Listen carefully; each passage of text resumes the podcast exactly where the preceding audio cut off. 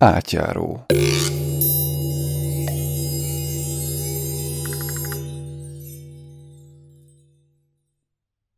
Üdvözlöm a hallgatókat! Most Béni Borókával beszélgetek a Gyakorlók sorozatban. Szia Boresz! Szia Géza! Kezdjük mindjárt egy gyerekkori élménnyel. Azt mondtad, hogy gyerekkorodban elképzelted a végtelent. Ezt én azt képzeltem, hogy az egyik ilyen első állomása a, mondjuk a, a spirituális érdeklődésednek, vagy a buddhizmussal kapcsolatos érdeklődésednek, egyáltalán a dolgok állapotáról való kíváncsiságodnak. Mondd már el, légy szíves, hogy hogy néz ki a végtelen, ahogy egy gyerek elképzeli. Igen, én is üdvözlöm a hallgatókat is. Én nem is tudom, hogy hogy merült föl a végtelen fogalma, azt hiszem matematikában nagyon szerettem a matematikát mindig, és akkor van az a fekvő nyolcas, tudod, meg, meg számsorok, és akkor a végtelenbe tart. És azt hiszem, hogy ennek kapcsán merült föl bennem, hogy akkor az, az mi lehet. És arra emlékszem, hogy, a, hogy nem a számok végtelenségét képzeltem el, hanem a térnek a végtelenségét. És, és akkor csak azt éreztem, hogy júj. és erre kíváncsi voltam. Vissza-visszatért. Tehát ezt így többször próbálgattam, arra emlékszem. És ez engem rendkívül érdekel. Milyen, milyen volt ez a, ez a végtelen tér? Tehát volt valamiféle megnevezhető formája, a színe, bármi ilyesmi? Mm, mi, ha emlékszel erre. Jaj, hogy használjak arra az elképzelt végtelen térre szavakat, ez most elég nehéz lenne, Géza, ne haragudj. Jó. Már eleve, eleve nehéz elképzelni a végtelen, csak gondoltam, mégis elmondod milyen, mert azért egy gyerek gyerek, gyerek úgy jó a fantáziája, és könnyen lehet, hogy jobban lát dolgokat, mint egy felnőtt. Most, hogy ez, ez érvényes, vagy nem érvényes, azt nyilván nem tudhatjuk. Hát, ilyen szavak jutnak eszembe, hogy tágas, és ilyen ki, kinyíló. Mhm. De hogy nem volt, tehát nem, ö, mondjuk gondolom te lehettél a közepe, ilyesmi vagy, vagy ez egy középtelen dolog volt? És hogy körülötted voltak-e dolgok? Hát ez nagyon érdekes, tehát tényleg érdekel, azért kíváncsiskodom. Nem tudok róla, ne haragudj többet mondani. Jó. És akkor a, a, az ember a matematika kapcsán, vagyis hogy a gyerek elképzeli a végtelent, vagy legalábbis kísérletet tesz a végtelen elképzelésére, és akkor innen hogy vezet az ösvény a buddhizmusig? A másik dolog, amiről már meséltem neked, hogy végig kísérte a gyerekkoromat, hogy mindig bennem volt az, hogy, hogy segítsek másoknak. És most már nem szeretem ezt a szót, hogy segíteni másoknak, mert most már nem egy, valahogy nem úgy képzelem, valahogy ez sokkal képlékenyebben, sokkal másként működik, mint ahogy akkor gondoltam, mm-hmm. hogy én, én vagyok, és segíteni akarok másoknak. De hogy, de hogy így voltak annak jelei, hogy másoknak jó, hogyha én gyerekkoromban ott vagyok. Például a nagymamámnak én voltam a, a gyógyszere, a szívével volt sok baja, és akkor néha át kellett mennem, hogy megnyugodjon, meg, meg, meg volt egy gyerekkori barátom, aki, aki szintén beteg volt, és akkor ott kellett lenni, hogyha beteg volt. Úgyhogy akkor így a, így a családomban ez így rám is hárult ez a szerep, hogy akkor nekem kell mindenkinek segíteni, amit aztán meg is így lettem, tehát ez, nem gondolom, hogy gyerekekre ilyen szerepet kell hárítani most. Mi volt a sínlődés? Hát a sínlődés az, hogy szívesebben játszottam volna talán, mint hogy, mint hogy egy ilyen, ilyen szerepbe helyeződöm, persze. De, ez De ennek szer... volt egy olyan oldala is, igen, hogy mégiscsak valahogy abból, amilyen voltam, ez adódott is. Mm. Tehát nem tudom eldönteni most, hogy, hogy nem tudom eldönteni, hogy a felnőttek mit várhatnak a gyerekektől ilyen tekintetben, és mm. hogy a felnőtteknek jogában ellen mondjuk a gyerekek pozitív energiáit használni arra, hogy valaki jobban érezze magát. Tehát ebben nem vagyok biztos. Számomra is egy picit furcsa a kép, Igen. de, de minden esetre érdekes. És uh, ugye akkor ilyen gyógyító volt akkoriban mondhatjuk a jelenléted, vagy legalábbis enyhítő. Hát... És ez a segítő szerep valahol, valahol mozgott még? Hát ez úgy, ö, aztán öt évesen megismertem egy pszichológus nőt, és akkor tudtam, hogy akkor én pszichológus leszek. Ó, és öt évesen tudtad már mi a pszichológia? Hát annyit tudtam, hogy, hogy beszélgetünk emberekkel olyan dolgokról, amik fontosak nekik, és ez a beszélgetés őket viszi valahova. Aha. És öt évesen tud az ember ebbe az irányba mozogni valamilyen szinten? Öt évesen hogy mozog az ember ilyen irányban? Nem, hát ez, az az egyetemmel kezdődött, azt hiszem, és akkor föl, másodszorra vettek föl az egyetemre, és, és akkor közben elmentem pszichológus asszisztensnek, és akkor ott találtam egy kortárs segítőképzést, és mivel az egyetemben annyira elméleti volt a képzés, és olyan távol állt tőlem az egész világa, ezért egyrészt elkezdtem ebben a kortárs segítő klubban, meg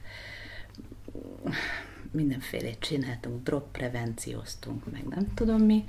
Itt elkezdtem mondjuk dolgozni, hát ez nem tudom mennyire nevezhető még munkának, és aztán ott is hagytam az egyetemet, mert annyira az agyamra ment a, az elméletisége, és annyira távol állt tőlem a, az a rendszer, amivel magyarázza a dolgokat. Arról nem is beszélve, hogy az élettan és anatómiát utáltam, meg a statisztikát, meg a többieket. Uh-huh. De így utólag azért látod, hogy, hogy ezek mire, mire lehettek jók akkoriban? Nem, Vagy mert az az igazság, hogy az abból én semmit nem használok most. Aha. Tehát, hogy ez igaz is volt, mert hogy utána jött volna, a szigorlatok után lett, kezdett volna érdekessé válni, de na mindenkor ott hagytam, akkor elmentem egy szociális munkás képzésbe, amit a tündérhegyi pszichoterapeuták csináltak. Azt egy év után bezárták a fejem fölött, de azzal nagyon elégedett voltam, mert az egy maximálisan gyakorlatias képzés volt. Hát dolgozni kellett valahol, és abban a rendszerben föltérképezni az egész intézményi hálót. Mindenkivel interjúzni, és, és ráérezni arra, hogy ebben az ellátórendszerben kinek mi a szerepe. Tehát hogy az, úgy éreztem, hogy na végre valami praktikus. na mindegy, bezárták a fejem fölött, és akkor egy dékáni engedéllyel visszamentem az eltére, mert a, mindegy, a másik képzés az meg még iskolásabb volt. És akkor például tanultunk olyat, hogy pszichoanalitikus fejlődés elméletek, amelyek az ego fejlődéséről szólnak egyébként, és mégis azt érzem, hogy van haszna annak, hogy én azt ismerem, azt, uh-huh. a, azt a rendszert. Meg minek volt még haszna? Persze ott elkezdtünk belekóstolni a terápiás munkába, akkor, akkor elkezdtünk tanulni arról, hogy milyen szélsőségei vannak az emberi tudat állapotainak. És aztán hogy is volt, az egyetem után kerültem kórházba, pszichiátriai osztályra, akkor ott láttam is, hogy milyen szélsőséges állapotai vannak az emberi tudatnak. De inkább arról mesélnék, hogy, hogy miért nem tudtam magyar kórházban, pszichiátriai osztályon megmaradni. Hm? Jó. És akkor mondjuk erről elmondok egy történetet, hogy, hogy ugye azt biztosan valamennyire tudják a hallgatók, hogy pszichiátriai osztályon elsősorban gyógyszeres kezelést nyújtanak a betegeknek. Hát lehet, hogy vannak hallgatók, akik tudják, de például én se tudtam. Ja, szinte kizárólag, legalábbis abban az időben, azon az osztályon, és hát nem tartották túl nagy becsbe ezt a pszichoterápiás dolgot. Eleve nekem újra kellett indítani. Nem volt szupervizorom, nem volt támaszom, bekerültem ebbe a rendszerbe, és újra kellett indítani a csoportfoglalkozásokat, úgyhogy úgyhogy hát hogy is mondjam, hogy kezelték ezt, mint, mint hát ez úgy szokott lenni a foglalkozás, akkor csináld. Tehát körülbelül ez volt a... Például az első, az egyik első, na, ott páciensnek neveztük őket, de az egyik első lány, akivel foglalkoztam, róla mondtam, hogy ez a lány nem beteg, hanem teljesen érthető következménye annak, ami történt vele, az, ahogy van. Uh-huh. És akkor kiröhögtek.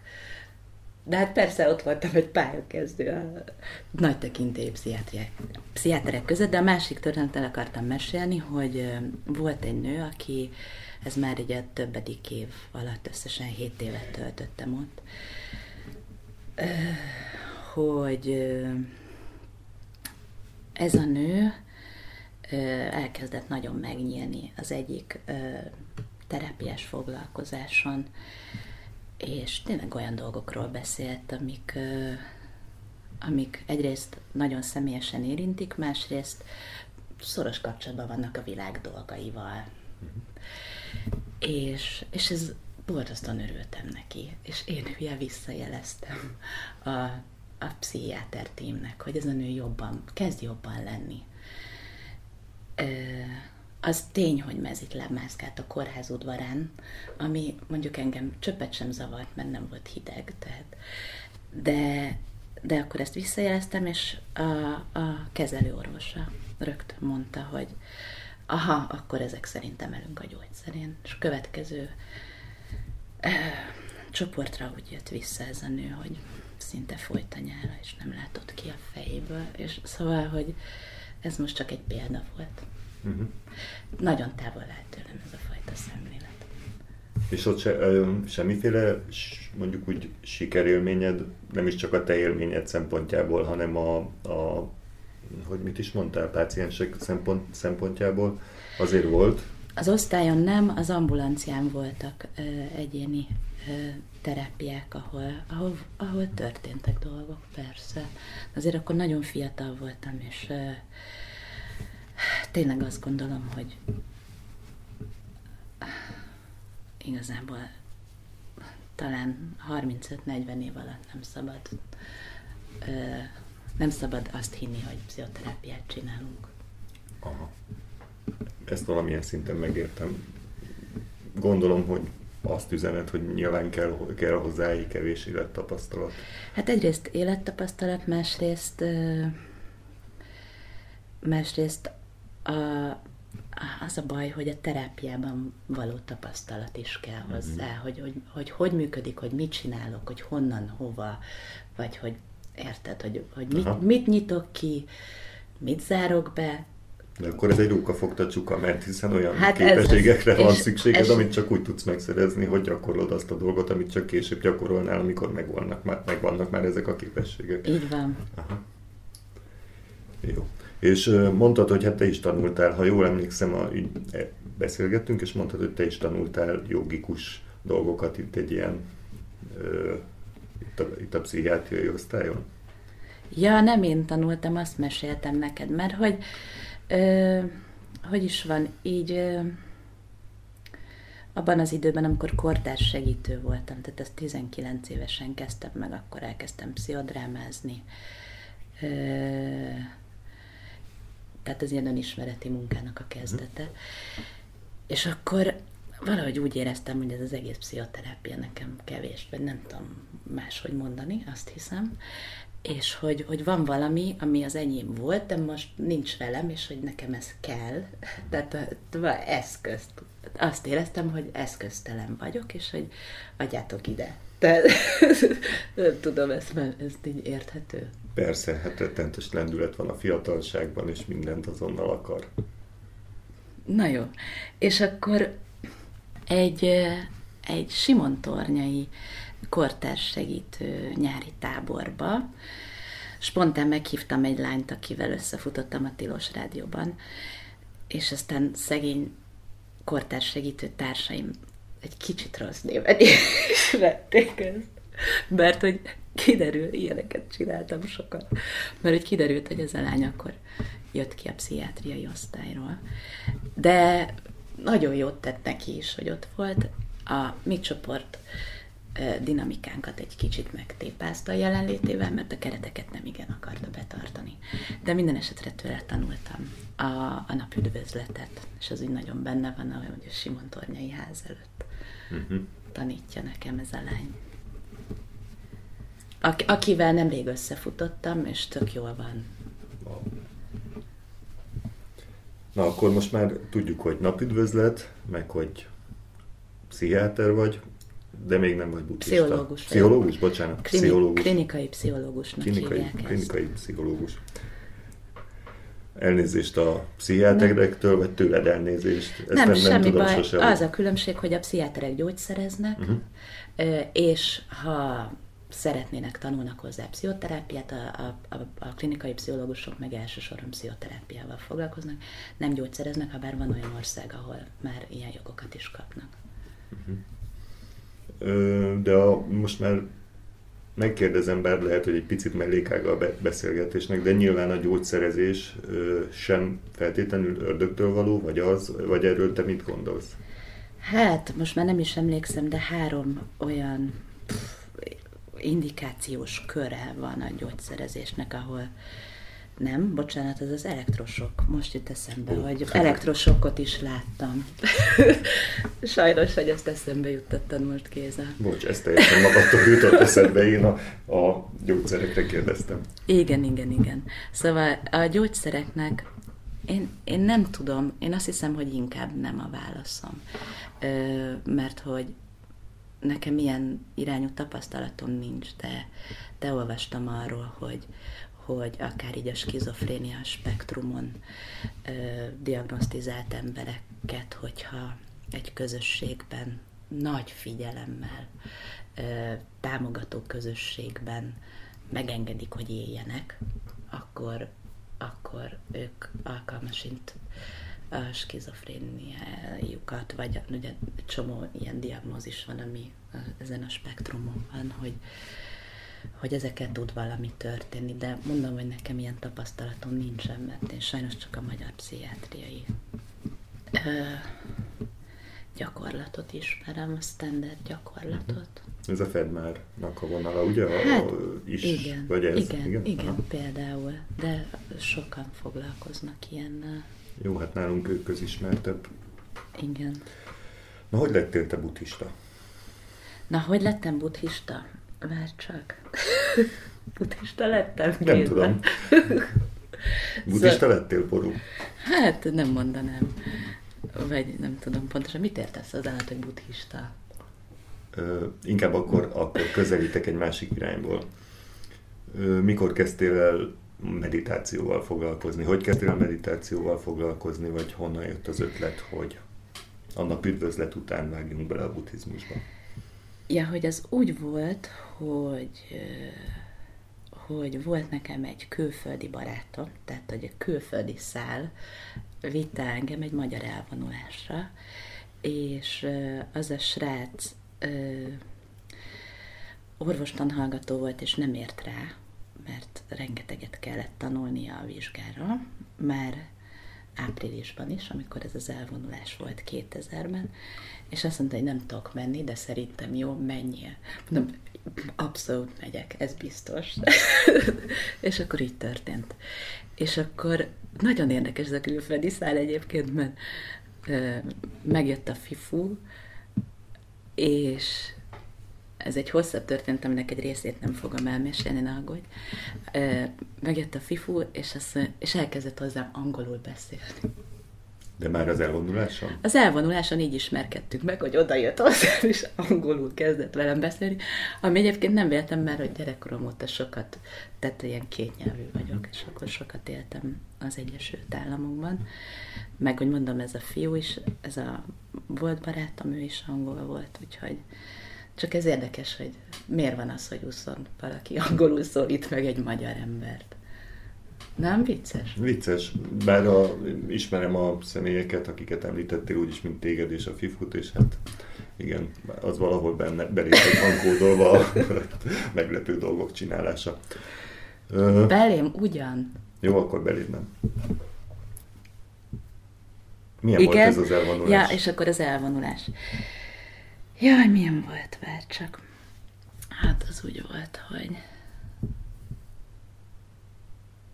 Hát nem tudok, nem tudok ilyenekről mesélni. Egyrészt, másrészt meg annyira személyesnek érzem ezt a témát. De oké, okay, milyen volt. Arra emlékszem, hogy amikor visszajöttem utána a városban, akkor teljesen megváltozott a világ. Vagy nem a világ, hanem valami. Uh-huh. Hogy úgy újra tájékozódnom kellett egy kicsit. És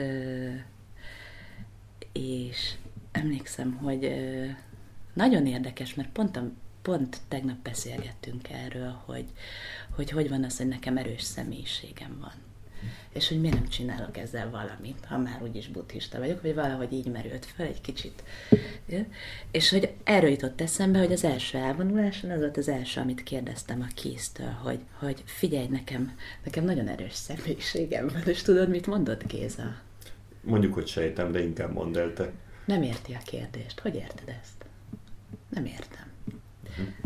Na mindegy. Úgyhogy erről csak ennyit, de nem, nem a tegnapra kellett volna reflektálnom.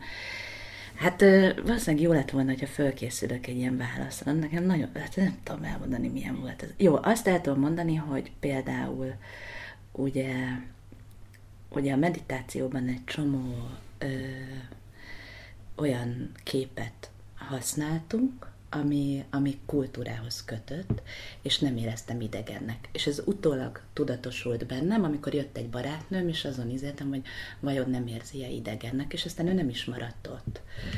Tehát egyrészt nem éreztem idegennek, ö, másrészt... Nem a, tehát nem a mi kultúránkhoz, hanem mondjuk ebben az esetben a tibeti kultúrához. Tehát egy Igen. tőlünk elben idegen kultúrához kötött, és ez neked otthonos volt viszonylag? Igen. Aha. Ez az egyik akkor hát a, a környezetet nagyon szerettem.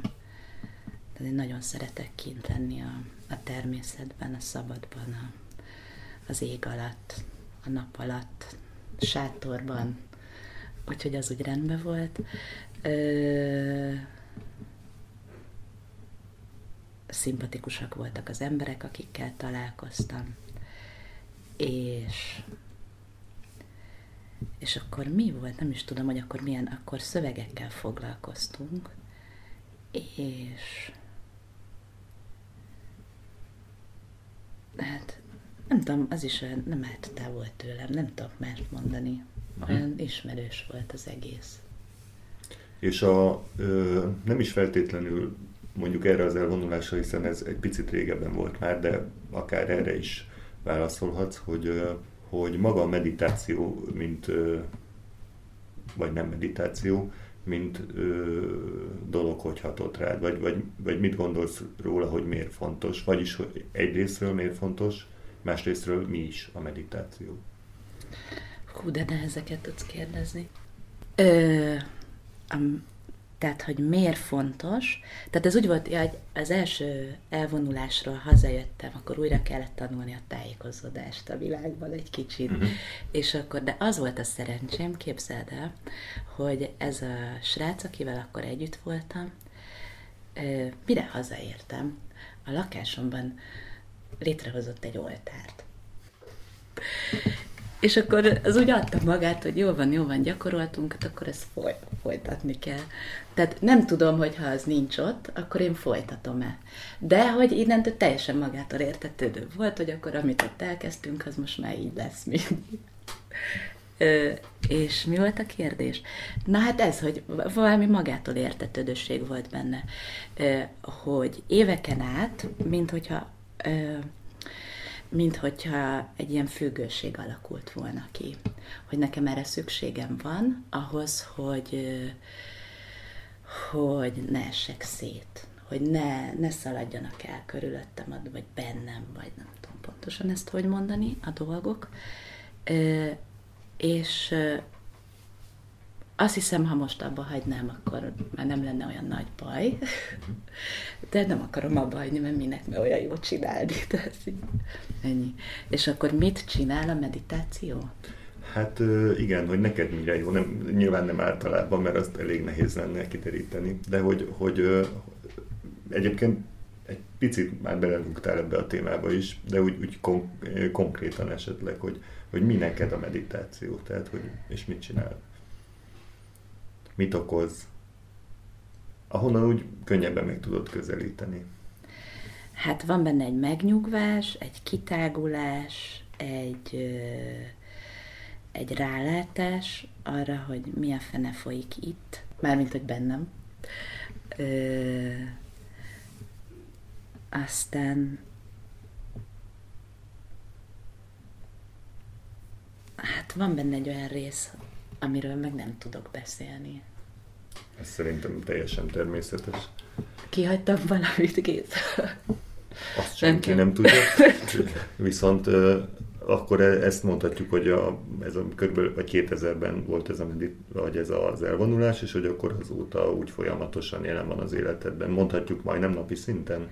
Napi szinten. Pár napot azért kihagytam biztos tizen, nem tudom hány év alatt. Aha. Az úgy van, hogy most már jó korán fölkelek, és akkor, és akkor gyakorlok, aztán elmen, aztán fölkeltem a gyerekeimet, és ha nagy luxus van, akkor még utána vissza lehet ülni egy kicsit. És hát így. Most már egy jó ideje nem hagytam ki napot egyébként. De most lehet, hogy ki kéne próbálni, hogy milyen, hogyha nem gyakorolok reggel. Most ez így fölmerült ez a kérdés. Hát, akkor mi van? Kaland az élet. Bármi megtörténhet. De azt szokták mondani amúgy, hogy csinálja az Jó. Na, és akkor ez a segítő motiváció, ami már így gyerekkorodban is ott volt, ez, ha jól látom, végig kísérte nagyjából a, az életedet.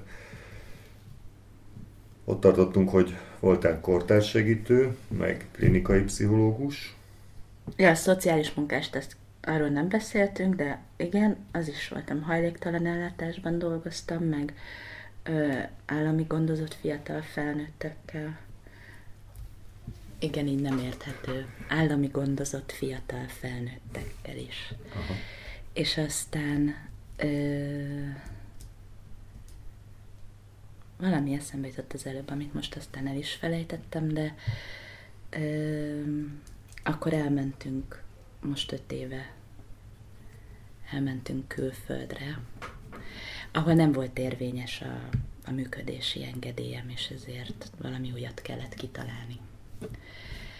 És nagyon vicces ez is, hogy hogy jött ez, hogy mediáljak. Mindegy, nagyon, nagyon helyes házaspárral megismerkedtünk. A férfi egy gaboni ember, aki az ENSZ-ben dolgozik, és akkor kérdeztem, hogy na és mesélj, milyen az ENSZ-ben milyen, milyen egy ilyen tárgyalás. És, és akkor elmondta, hogy ott ül az egyik fél, ott ül a másik fél, középen a mediátor, mondom, ah, ez, ez micsoda. És aztán rákerestem, és nagyon jó, mert ott, ahol éltünk, ott minden városrésznek van egy ilyen közösségi mediációs központja, ott ki is lehet képződni, és aztán lehet ügyeket vinni és hát aztán azt csináltam egy darabig. És milyen témában? Egyrészt nem biztos, hogy mindenki tudja, hogy mi az a mediátor, tehát azt légy szíves mondd el. Másrészt azt, hogy milyen témában. Jó. Hát ahogy én a mediátor szerepét látom, az egy tolmács, ugye amikor konfliktus van két ember között, mondjuk alaphelyzetben, akkor megszűnik közöttük az együttérzés nem tudnak egymáshoz együttérzően viszonyulni. És akkor kell egy harmadik ember, aki mindkettőjükhöz tud, és azt, amit mondanak, lefordít egy harmadik nyelvre, amit mind a ketten értenek. Uh-huh. Ez a lényege. Ez így érthető? Persze. Ez az első fázis, és akkor a második fázis, akkor mit fogunk csinálni? Most már, hogy tudok tolmácsolni köztetek? Most már, hogy értjük egymást, uh-huh. hogy, hogy miért azt képviselem, amit, hogy mi az a, a hú, nem álláspont, hanem hogy, hogy mi az én szemléletem, hogyan vagyok benne én a világban, és az hogyan eddig nem találkozott azzal, ahogy te, de most már értjük uh-huh. egymás, nem tudom, erre mi a jó szó, szemléletét, nézőpontját, nézőpontját. Hozzáállás attól függ, hogy átmegy egy cselekvésbe, igen. Ilyesmi. Na most itt vannak ezek a konkrét problémák, mihez kezdjünk vele? Uh-huh. És ott viszont ezt fölteszi a mediátor ezt a kérdést, és utána hátradől, mert hogy az már tényleg az ő dolguk. Jó, nem merésznél kell lenni, és listákat írni meg, nem tudom, csak teljesen kétféle működésmód van a mediációban. Legalábbis, ahogy én tanultam. És milyen ügyekkel foglalkoztam? Kezdetben a legtöbb ügy, és nevetni fogsz, az, az zajpanasz volt. Hm. Tényleg, Zajpanasz. Aha. Szomszédok. Tehát egy olyan városban éltem, ahol nagy zsúfoltságban sok ember egy helyen, és hát nehéz egymásra tekintettel lenni, hogy a vékonyak a falak, és zenét akarok, szóval ez az együttélés nehézségei. Aztán, aztán nem tudom, mindenféle ügyeim voltak, csak az volt a túlsúlyban. Volt, volt valami kiemelkedően érdekes zajpanaszos ügyed? Na most eszembe jutott egy ügy egyébként, uh-huh. ami azért volt szép, az egy kisfiú betört egy ablakot, ami ami baromi sok pénzbe került a megcsináltatása, mert valahogy úgy rongálódott meg. És akkor nyilván a, a család, akinek az ablakát betörte, a kisfiú, meg a kisfiú családja, ezek leültek. És az volt a szörnyű az egészben, ahogy a kisfiú családja, ugye a kisfiú azért törte be az ablakot, mert mindenki tojik rá. És hogy, ahogy ez így megjelent ezen a beszélgetésen, és uh, ahogy a másik család viszont, akinek a kár, kárára lett a kisfiú, meg az egész család dinamika, érted? Azok olyan, olyan együttérzően ültek ezen a beszélgetésen, hogy utána az apuka kiment, meg a nagybácsi kiment, meg mindenki kiment, mert dolguk volt, ott magára hagyták ezt a kisfiút a családdal, hogy utána a család mintha az ő családtagjuk lett volna, beszélgetett a kisfiúról, hogy hogy vannak ezek a dolgok, hogy miért nem törünk be ablakokat, meg ilyenek. Szóval, hogy így. Uh-huh. Ez nem tudom, most ez jutott eszembe ez az ügy. Példának ez is jó, így szerintem közelebb került mindenkihez a, a dolog. És akkor még a vállások voltak nagyon nehezek, tehát ott olyan, olyan összegubancolódott érzelmi dinamika van, és annyi ügy, amit el kell intézni, szóval az volt így a, hogy mondjam, a mediátor szakmámnak a csúcsa. Uh-huh. Hát ott ugye az a probléma, hogy benne akarnak maradni gyakran a felek ebben a, ebben a, ebben a polarizált érzelmi dinamikában, és abszolút nem arra törekszenek, hogy nyugvó pontra jusson a beszélgetés, vagy hogy megértsék egymást, hanem valahogy ilyen energiával megy tovább ez a kapcsolat. Na, az, hogyha nem, a, tehát, hogy ugye minden mediációnak az a lényege, és erről akartam az előbb beszélni, hogy, hogy csak akkor tud bármi történni, hogyha a felek akarják. Tehát, hogy érted, hogy, és, és ez a, minden segítő szakmának is ez a lényege. És ez nekem a 19 évesen ez volt az első leckém, hogy csak annak tud segíteni, aki akarja. Sőt, most már ezt még máshogyabb látom. Még inkább másképp. Uh-huh. És hogy? Hát, hogy hogy aki akarja, annak se te segítesz igazából. Hogy, uh-huh. hogy, hogy egyre kisebbnek látom a saját szerepemet ebben. Csak hagyod, hogy kisegítse magát, vagy teret biztosítasz erre a dologra, vagy Hát, hogy az... Módszert, vagy micsoda? Hát, hogy hogy mindenkinek a fejlődése, a gyógyulása, vagy akárminek akarod nevezni, az szinte és kizárólag csak rajta múlik. És akkor, e, és akkor egy, egy, egy, egy ilyen pici valamit te tudsz neki nyújtani hozzá. Uh-huh. Igen, ez a kép ismert a homeopátiában hogy hát nem ad semmit tulajdonképpen, de a, a kezdőlökés talán igen, vagy valami ilyesmi lehet, vagy így tudok egy párhuzamot vonni a kettő között. Igen. Tehát homeopatikus adagokban adott hozzá magad a problémákhoz. És amikor ez a kint létetek itthon létté változott, akkor hogy folytatódik a segítői. Ja, igen. De az kint kezdődött igazából. Az úgy történt, hogy fú, már nem is tudom, hogy kerültem bele ebbe. Na, ez az Egyesült Államokban volt, ahol éltünk öt évet, és ott most egy nagyon nagy mozgalom indult el az elmúlt, hát talán már 30 évben, de most már nagyon kiszélesedett, ami a, egy nagy társadalmi probléma köré csoportosul, ez pedig az intézményesített rasszizmus, aminek számos megnyilvánulási formája van. Az egyik az, amit lehet a hírekben hallani, hogy fehér rendőrök kicsi ügyek miatt lelőnek fekete férfiakat. Ugyanez, hogy rengeteg fekete férfi van börtönökben, messze felülreprezentáltak.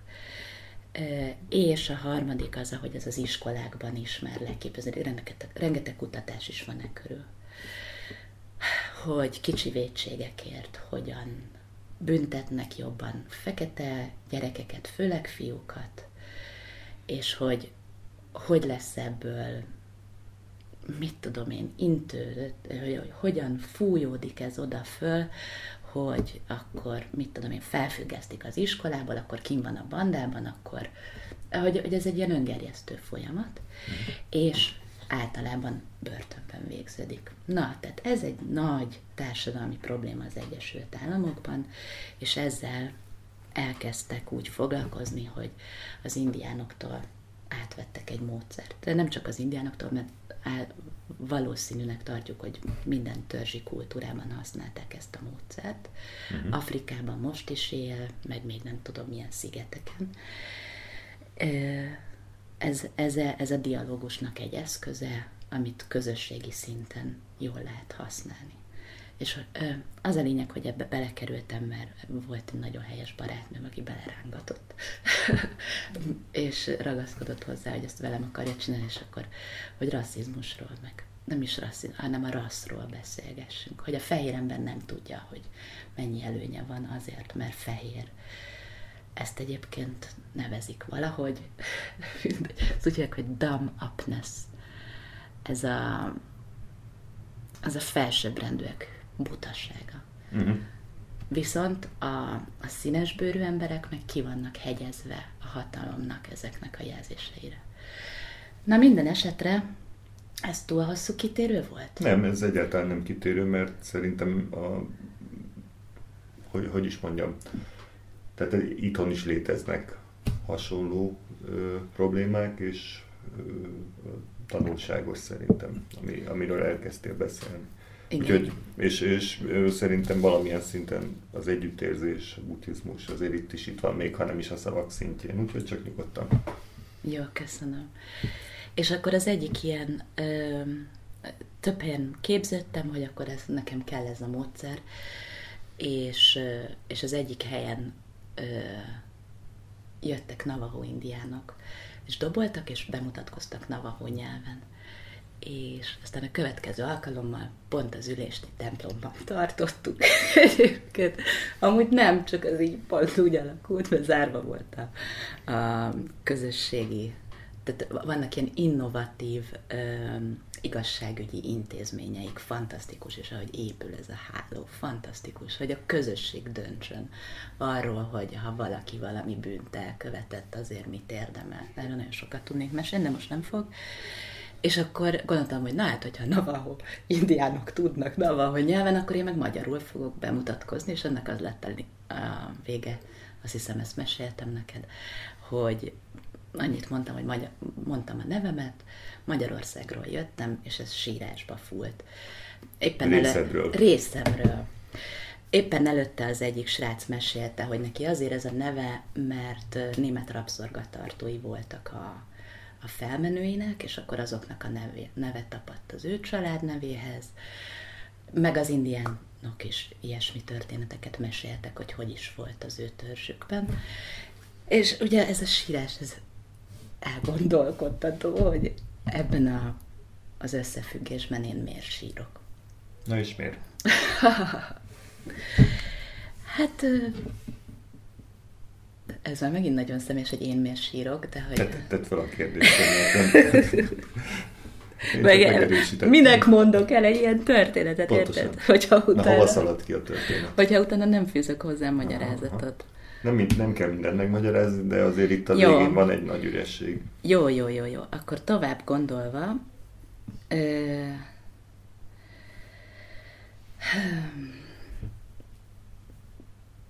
tehát ugye itt az a, az elméleti kerete, hogy a, hogy a történelmi traumák hogyan hagynak lenyomatokat a, a közösségekben, a családokban, és az mindazokon keresztül az egyénekben. És hogy a, én, mint egy magyar nőben mennyi lerakódás van, és hogy ö, és hogy hogy is vagyunk Magyarországon ezekkel a ezekkel a történelmi viszonyokkal és a közösségekkel. És akkor az, az benned ott ekként talán csapódott le, vagy tört ki, vagy ilyesmi? Hát, tehát, hogy igen. Én azt hiszem, hogy ez valami ilyesmi lehetett. De kihagytam egy gondolati szálat? Vagy érthető, amiről beszélek? Igen, érthető, bár egy kicsit gondolkodni kell rajta, de me- megy ez. És hogy ö, akkor mesélj még egy picit a módszerről, meg arra, Igen, arról, igen, hogy, igen. hogy, Ja, hogy hogy, ja, hogy az került volt a haza. lényege. Tehát, hogy hogy került haza. Az történt, hogy jó, akkor, akkor hozzuk haza a módszert, mert, mert itthon meg ugye mert hogy ez a módszer kiegyenlíti a hatalmi viszonyokat minden párbeszédben, mert a hatalommal a beszélő tárgyat ruházza fel, egyébként végtelenül egyszerű. És akkor csak az beszél, akinél ez a tárgy van, a többieknek pedig lehetősége van végighallgatni őt. Ö, ö, és akkor ugye az elmélet megy tovább, hogy Magyarországon mintha a hatalomhoz való viszonyal lenne valami dolgunk. Mintha sok embernek nehéz lenne hallatni a hangját, mintha nehezen hallgatnánk meg egymást. Ebben van valami, ám bár szerintem inkább csak a más véleményű emberek hallgatják meg nehezen egymást, akik egy véleményen vannak, azok imádják hallani egymás hangját. Igen, de a társadalomban egy éles polarizáció jött létre. Uh-huh. És akkor én nekem az volt a fantáziám, hogy ezzel szeretnék dolgozni.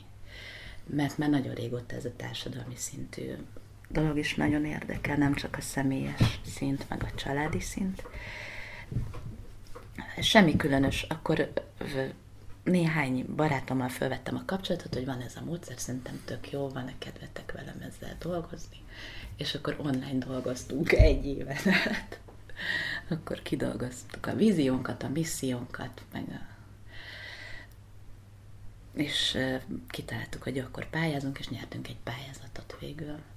És akkor most pedig ebből, nem, ebből az lett, hogy ilyen európai szinten fogunk ö, azzal foglalk, a polarizált társadalmakkal foglalkozni, és szélsőségesen különböző véleményt valló embereket egymással leültetni. És nem tudunk más csinálni, mint bízunk a folyamat erejében, amit egyébként én megtapasztaltam, és, ö, és, és abban, hogy, hogy mégiscsak van valami közös emberi szempont, ami mentén lehet egymást hallani. Uh-huh. És azt elmondod, hogy itt Magyarországon mi lesz a téma? Ö, tehát öt országban, kilenc városban, Buda, Magyarországon, Budapesten és Pécset, a téma az az euroszkepticizmus lesz. Uh-huh. Tehát, hogy hogy vagyunk az Európai Unióban, mert ez egy Európai Uniós projekt.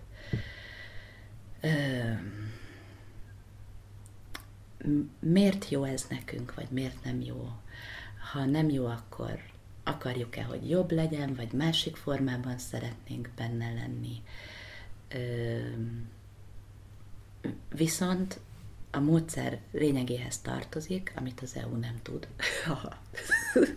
Hogy, hogy, hogy a szívbe akarod levinni az embereket. Tehát, hogy nem, nem egy ideológiai diskurzust szeretnél közöttük létrehozni, amit utána elemzel, hanem hogy lehozod őket a szívükbe, és megnézed, hogy, hogy nem te nézed meg, hanem ő lessa.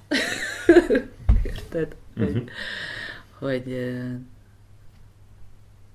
hát és nem tudom, hogy mennyire lehet ezt majd így az emberekből, mert hogy nagyon-nagyon hajlunk arra, hogy, hogy kimenjünk a szívünkből.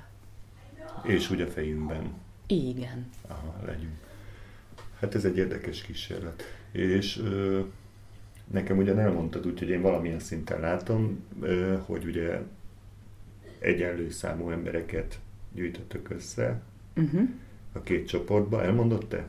Az szerintem sokkal jobb. Arra. Igen, igen. Szóval Budapesten és Pécset most ö, tartunk ott, hogy keresünk olyan embereket, akik szívesen részt vesznek egy ilyen beszélgetésben, mi ezt abszolút egy lehetőségnek gondoljuk, mert tényleg fog valami, valami egész szokatlan történni szerintem. Ö, és ö, 23-an lesznek, akiket megpróbáljuk belőni őket, még csináljuk ezt a, ezt a szűrő skálát is, hogy hogy, hogy határozott meg valakiről, hogy most szkeptikus vagy nem, de hogy szeretnénk minél polarizáltabb két csoportot létrehozni, mindkettőben 23 fő lesz, egy hétvége alatt ö, a saját ö, szemléletükhöz hasonló emberekkel fognak erről beszélgetni, meg a lényege az, hogy megismerjék a folyamatot, és kialakuljon egy bizalmuk a, a, a módszerrel kapcsolatban. Tehát ez az első egy-egy hétvég, és a négy hétvégén keresztül pontosabban az egyik csoport felét a másik csoport felével, leültetjük egy körbe, és akkor eze, ezek a, ezek a ezeket úgy neveztük el, vagyis azt a nevet fogjuk rá használni, hogy a megértés köre. Uh-huh. Még nem tudjuk pontosan, mert tehát hogy ez az egész adaptációs folyamat, ez nagyon sok kérdést von maga után. És még most zajlik. És még most zajlik. E, és hogy remélhetőleg kialakult egy bizalom a módszer iránt, és ezekben a körökben történik valami. Mm-hmm.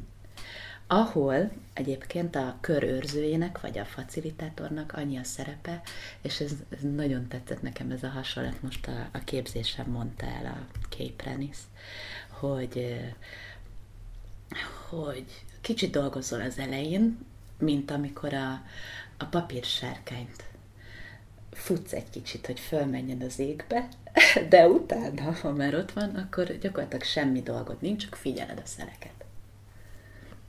És gondolom a végén lehúzod. És a végén lehúzod, igen. Tehát van nyitó és záró szertartás, azok keretezik. Értékekről beszélünk, irányelvekről, még a legelején. Tehát ez a, hogy, hogy, hogy vagyunk itt együtt, hogy fogunk beszélgetni, mihez akarjuk tartani magunkat, és nagyon klassz, mert rögtön a felelősség lekerül rólad, semmilyen autoritár szerepen nem lesz, mint ahogy a hagyományos terápiás irányokban az egy kőkemény autoritár pozíció, hogy én nem mondok magamról semmit, de rólatok mindent akarok hallani.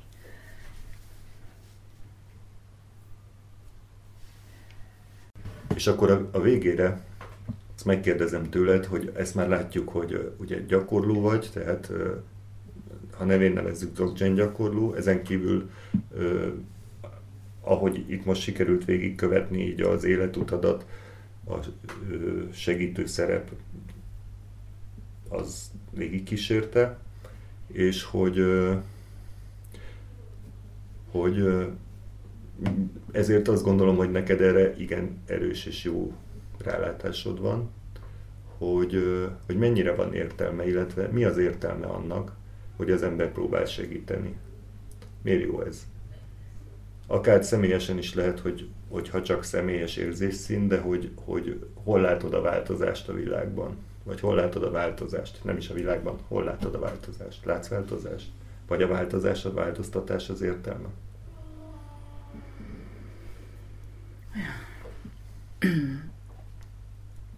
Hát, mint mondtam, valahogy egyre kevésbé azt élem meg, hogy segítek. Uh-huh.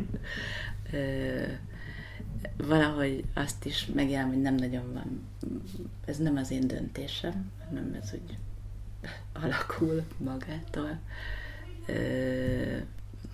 mégis benne vagyok teljesen, mintha, és ö, értelme nincs.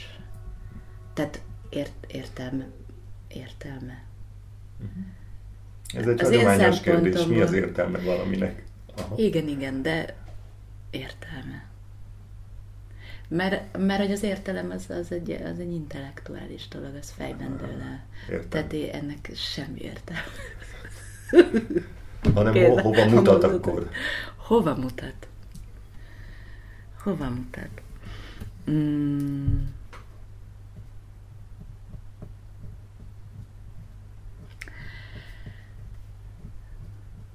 Hát valami...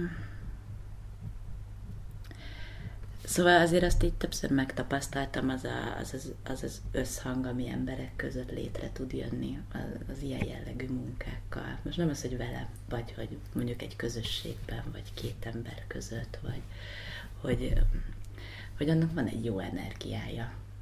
Azt, azt keresni szokták az emberek. Mondjak még erről valamit? Mm.